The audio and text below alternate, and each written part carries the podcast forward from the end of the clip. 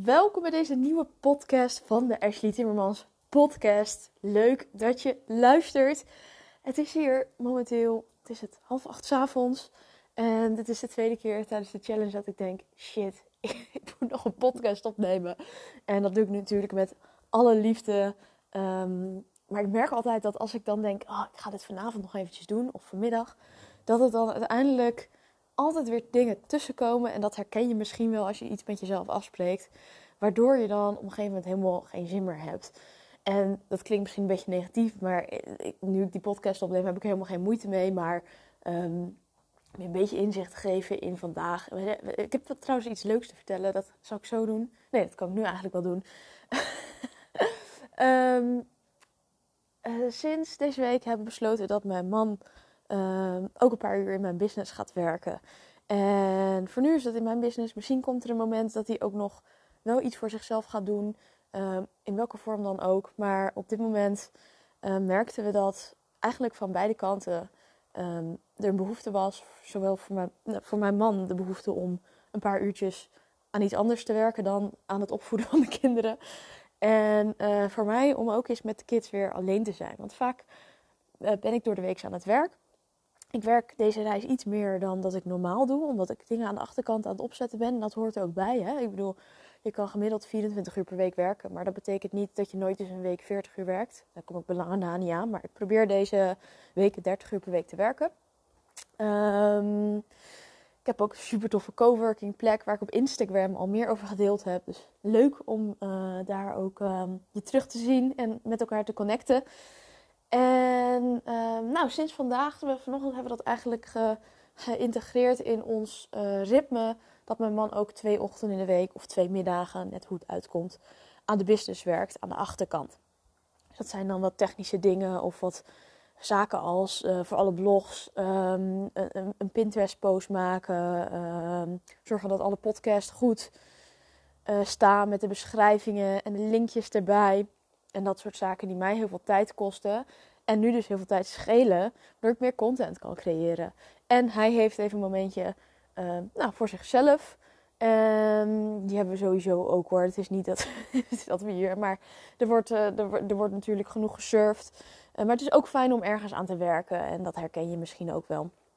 En ik vind het heel fijn om ook mijn momentjes samen met de kids alleen te hebben. Um, wat langer dan bijvoorbeeld een uur of twee uur surf.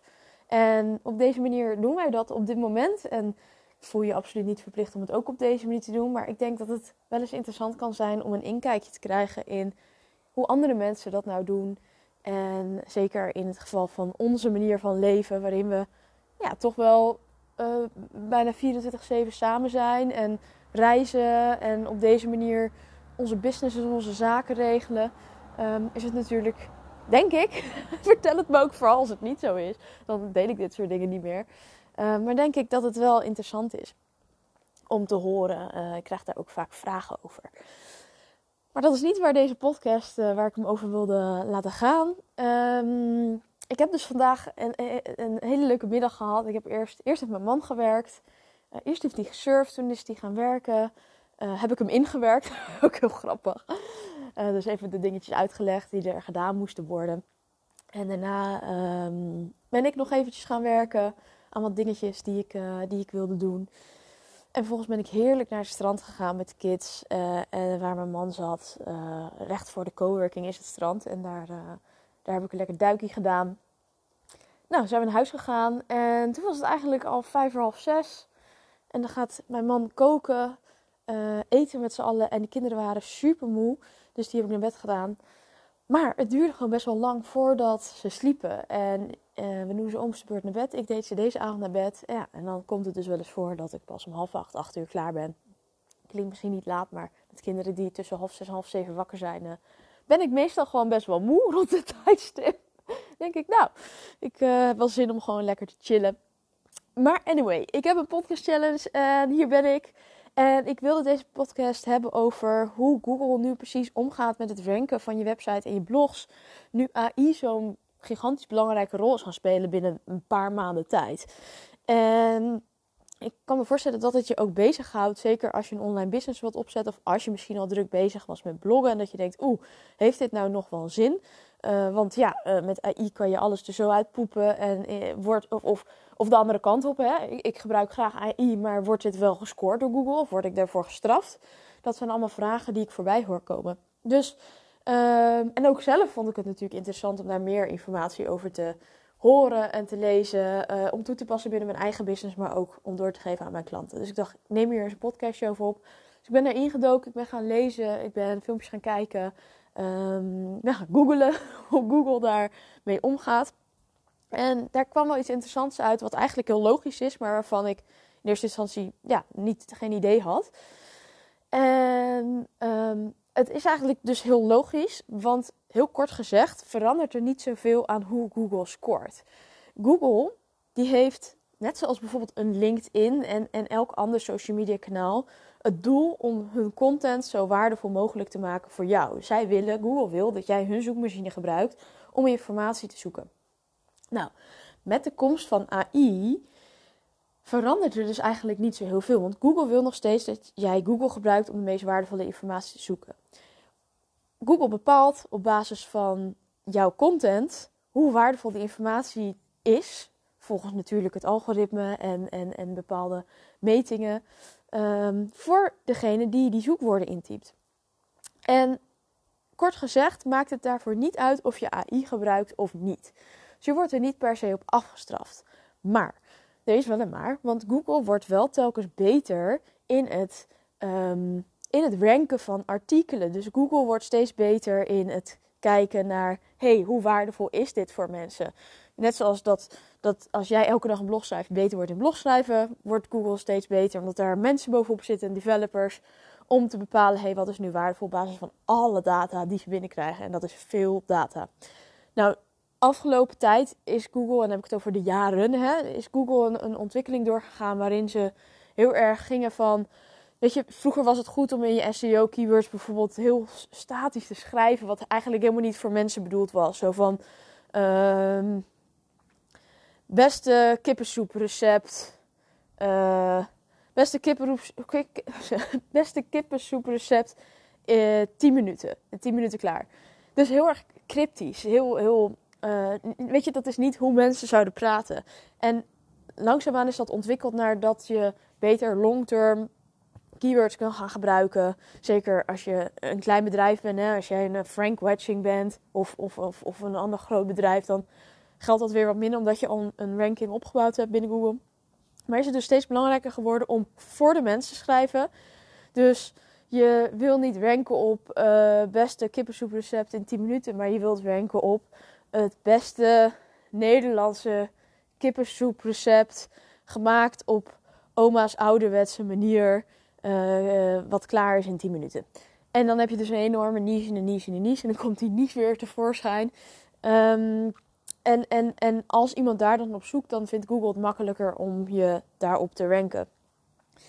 Dus even een, een kleine uh, zijtip. Met SEO is het beter om ervoor te zorgen dat je voor mensen schrijft. En dat je titel dus um, ja, gericht is op, op mensen.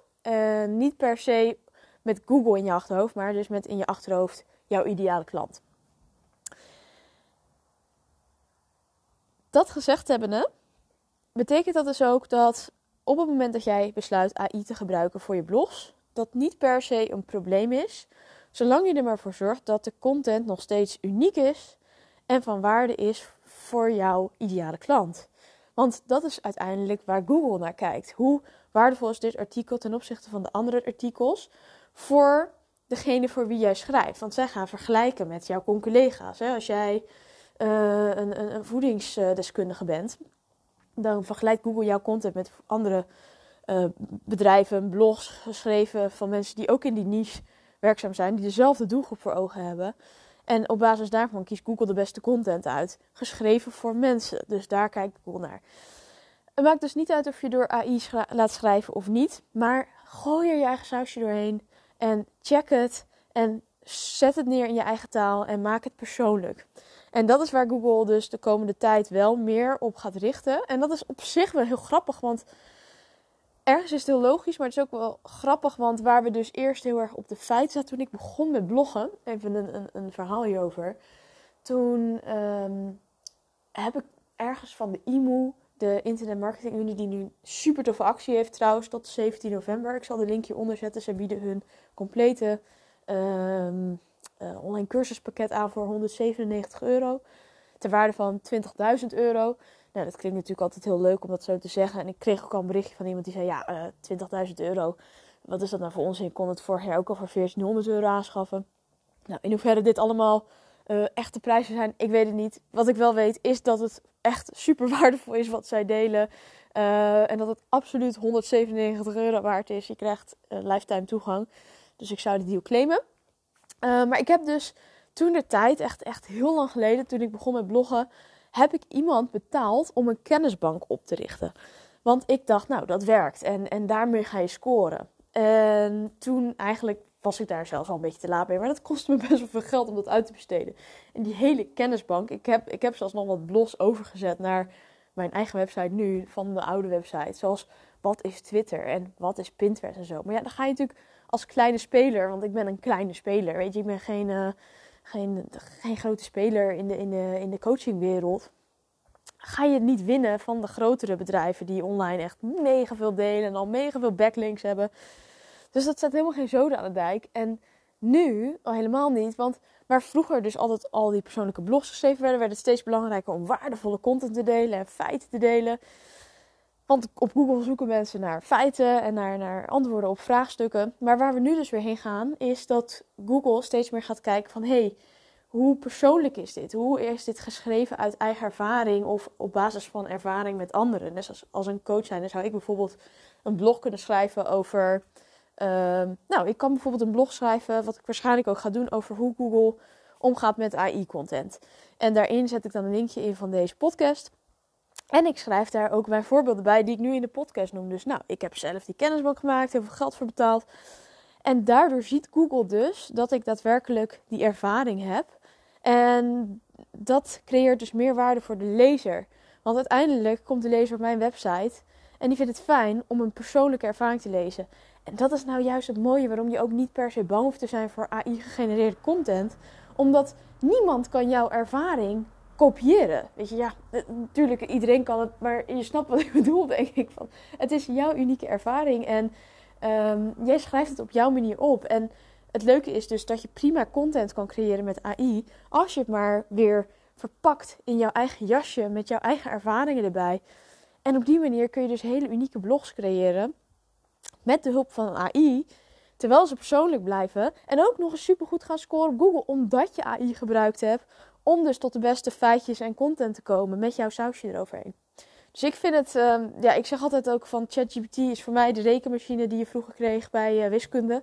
Ik weet niet wat je uh, middelbare school, hoe jouw middelbare school eruit tijd eruit maar ik kreeg zo'n enorme Casio in mijn handen gedrukt. En die was toen ook iets van 100 euro. Dat was echt mega veel geld. dus je dacht van, wow, ik heb nu een Casio rekenmachine van, van 100 euro. En, en, die, um, en die kon dan grafieken maken en dingen maken. En dan kreeg ik altijd van mijn oma of, van mijn moeder van... Ja, je moet wel leren hoofdrekenen. Ja, dat gebeurde gewoon niet meer. Dat, is, dat, dat, dat, dat was niet meer. Misschien in jouw tijd nog wel, maar in mijn tijd niet. En nu is dat AI. Weet je, ik geloof er gewoon ook het hele schoolsysteem en het uit je hoofd stampen van feitjes. Ja, ik was er super slecht in vroeger. Ik had echt een hekel aan topografie. Ik vind het super tof om te reizen. Maar ik had echt een hekel aan topografie. Waarom moet ik rivieren uit mijn hoofd leren? Waarom moet ik uit mijn hoofd leren waar een stad ligt? Wat een onzin. Ik vond het echt. Ik, ik haalde altijd ene. Ik vond het verschrikkelijk om dat uit mijn hoofd te stampen. Een taal snap ik dan nog, want daar heb je wat aan. Dan ga je er naartoe passen. Maar een rivier naar mijn hoofd leren, ja. Nou ja, ik zag er toen al niet van in. Dus ik vind AI echt geweldig. En ik hoop ook dat dus nu met deze ontwikkelingen dat ervoor gaat zorgen dat, dat er in het... Ik, ik ga alle kanten bij deze podcast, sorry hoor. Um, maar dat er in het schoolsysteem daarin wat gaat veranderen. Want, want, want nou, dat moet wel. Want AI wordt natuurlijk gewoon geïntegreerd in, in, in, in hoe kinderen zeker nu omgaan met, met kennis. En hoe ze dat gaan toepassen. En je kan nu gewoon straks alles factchecken. En hoewel AI nu nog en ChatGPT nu nog niet helemaal klopt, weet je, dat is prima. Maar uh, uh, alsof een, wetenschappelijk artikel of, of een boek alsof dat wel altijd helemaal klopt, weet je. Ik vind het altijd wel grappig dat we dat dan denken. Maar het feit is, is dat AI en ChatGPT gebaseerd is op heel veel gegevens. Dat de, de slagingspercentage en dat het dicht bij de werkelijkheid komt best wel groot is. En ik geloof er ook echt in dat het als bedrijf super belangrijk is om AI dus te omarmen. En om je bewust te zijn van de ontwikkelingen die daarin gaande zijn. Maar het goede nieuws is dus, om deze podcast mee af te sluiten, dat uh, of jij nu wel of geen AI gebruikt, uh, Google straf je daar niet voor af. Sterker nog, Google heeft natuurlijk ook een eigen versie van een ChatGPT. Uh, je, je kunt dat gewoon gebruiken als je maar je eigen sausje eroverheen gooit en als je maar ten alle tijden in je hoofd houdt dat, um, dat het er bij Google en bij elk ander platform om gaat dat jij goede, waardevolle content deelt. En het liefst natuurlijk, als je op nummer 1 wil komen, de beste en de meest waardevolle content voor jouw klant, gebaseerd op het zoekwoord waar jij die blog voor schrijft. Ik hoop dat dit waardevol voor je was en dan wens ik je nog een hele fijne dag. Hoi hoi!